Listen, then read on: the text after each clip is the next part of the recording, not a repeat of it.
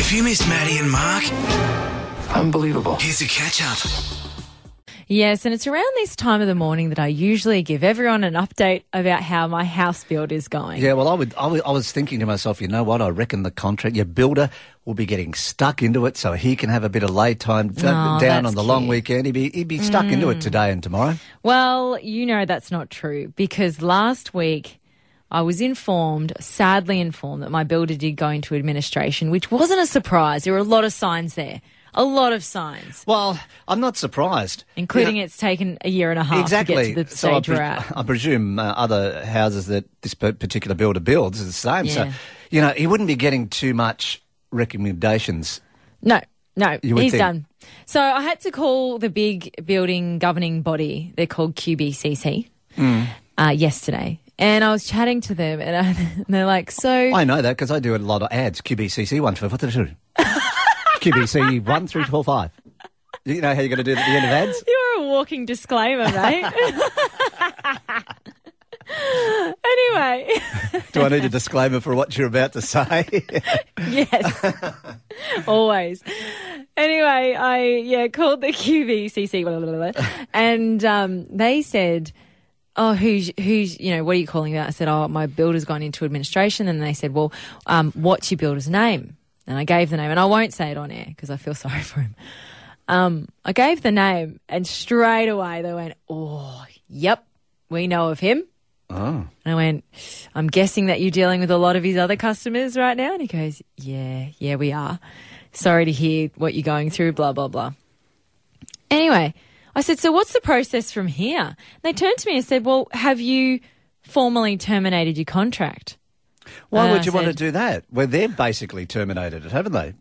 Well, that's what I going under. said. I was like, Well, if, if they've gone into administration, surely our contract is still is is not valid. Surely it's void. I went, no, you actually, I know it's a bit of a shit thing, but you actually have to formally terminate the contract, even if the builder's gone into administration. So I have to act, I have to go and do Are that. you sure? It doesn't sound right to me that you No, have it to was- terminate the it- contract. yeah, it's totally right. Okay. Without speaking to a lawyer. Mm. Um, and then it made me think. It's like I'm I'm in this weird relationship. I've been in this weird relationship with this builder for over a year and a half. It's actually three years since we signed our contract. Mm, I know. a Hey- year and a half of building. Yeah, I know how he's feeling. I've got a weird relationship at work here as well. you can't get rid of me. Do you want to formally Yeah. terminate? yeah, who do I see? well, I've got a I've got a templated form up that you can fill out. it's been used quite a number of times, has it? Yeah, anyway. it is though. I'm like in this weird relationship where both us parties know that it's over. But no one's no one's actually said anything. no one's made made the weird. call and went, listen, It's over. it's probably our sex laugh. It's just not happening. We need to let let it go. but yeah. I'll send you that template. Oh, and this morning, Maddie, we're talking about uh, technology in the home and Yep. uh, whether you have any rules.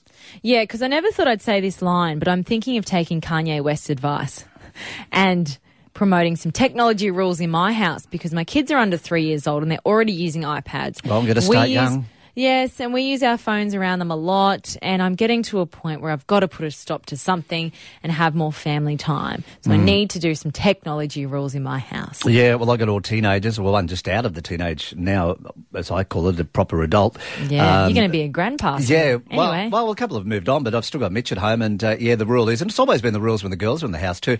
At dinner time, no mobile Uh, phones. yeah.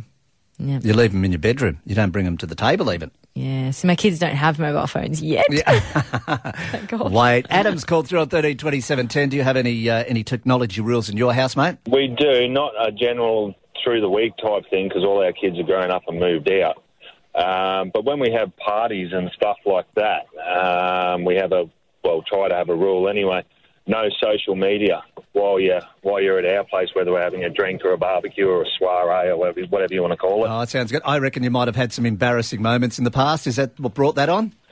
No, I just think it takes away from the socialisation in between people. The embarrassing moments can come in the morning. Yeah. You know, but it is, Yeah. there's nothing there's nothing worse than people sitting there on Facebook or, or whatever, and somebody's trying to hold a conversation with them. So Yeah, we totally try to agree.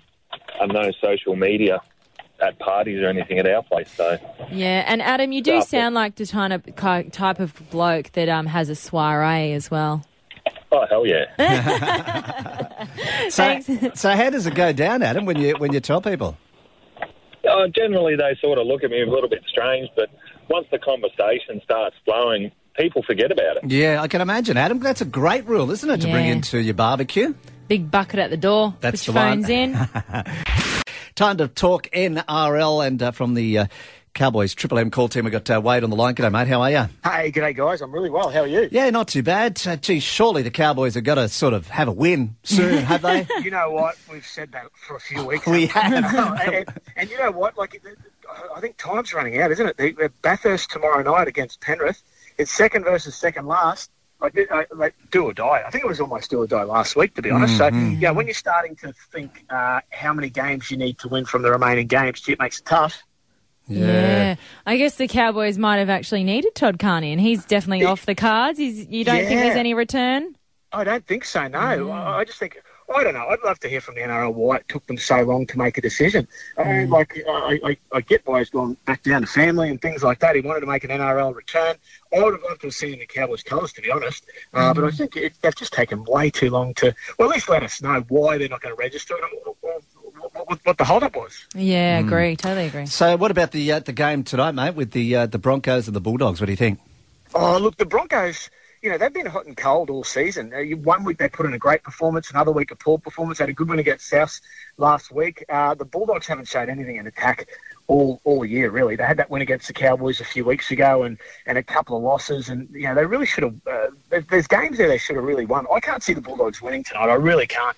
Uh, but, but the Broncos- the Broncos don't instill me with much confidence. Look, my tips are going absolutely rubbish at the moment. So uh, I want to tip the Broncos, but not with much confidence. Yeah, I'm, I'm a little bit, uh, well, a bit wary about the Dragons this weekend, mate. They're going up against the Storm.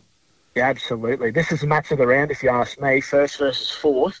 Uh, riding off the storm a month ago, um, but I, I don't know. There's a lot to like about the Dragons. Uh, uh, like a lot to like about them. Um, I'm going to I'm going to tip the Dragons. I think they can do the storm, but I think it's going to be a close game and one of those. I think it's going to be. I don't think there's going to be a lot of points in it. Uh, a lower scoring game. Put it this way: the Storm won't put on 50 like they did last Anzac Day uh, against the Warriors. Uh, one team which I'm a little bit surprised about, we haven't talked uh, about them for, for many weeks, and that, that is uh, Manly, the the Sea Eagles. I, I would have had them in you know the top four in my picks at the start of the season on, on paper, but they haven't done too well. There's a bit of off-season drama there, and uh, I see this morning that uh, there's problems with Trent Barrett, and they don't really want him there. Yeah, that's right. There's uh, there's specula- Well, there's a bit of speculation around. You're right. That they don't want him there, but also too he might walk away. James Hooper from uh, Triple M NRL and Fox Sports has Oh, wow. said that basically that, that he may he hasn't given the indication, but maybe he might that that the, they've made some poor decisions that weren't of his doing. And that all of a sudden, if you try and fix it at the end of this year, his contract's up. All of a sudden, you're a one contract coach because people have said, no, no, you can't coach. Even though a lot of the things that he's trying to deal with now uh, in terms of the salary cap issues and players that are in, on back-ended contracts are not from his doing.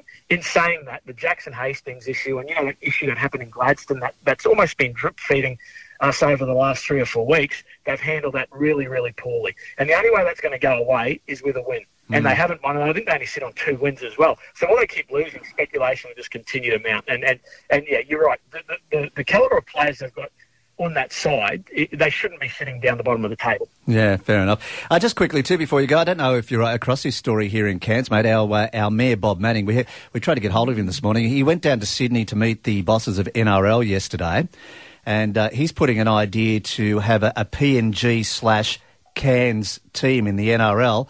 And uh, also build a stadium here in Cairns, uh, with some of the games, of course, and training being held in here in Cairns and some in PNG. Do you reckon that Yep. would work? Look, I, you know what? Um, I, I know you know the new chair of the NRL Commission, Peter Beattie, is very big on expansion and very keen. So a tick there. Um, yes, I do. Up in North Queensland, eh, the whole of North Regional Queensland loves NRL and PNG as well. I don't know about the logistics in terms of where they would you know, split the, the training and the home base and things Yeah. like that. But another NRL site that's you know predominantly based in Queensland, I think it's a terrific idea. Um, y- y- your only thing you got to watch, I guess, is is crowd numbers and support, and, and, and just that population base around the around the region. But um, there's one thing for sure: PNG loves footy, North Queensland loves footy. So I say, good on you, Bob. Mm, you know what? You'd get a bigger crowd in PNG than you would in Sydney at the moment. So. No, no, no, you're a- absolutely right. There's a debate that has to happen. They've got all those teams in Sydney that get seven or eight thousand. But Yeah. but I remember in 2010, I used to go to ANZ Stadium and call like a Cowboys and uh, Bulldogs game on a Friday night, and there was about eight thousand people there. That was and, and and the atmosphere. Zero. It was Yeah. terrible. You don't get that these days because the Cowboys obviously are flying much higher. Well, maybe not now than what they were back then. But geez, in those big stadiums with no crowds, it's terrible. And you're right, we get more crowds than them up than, than them down there.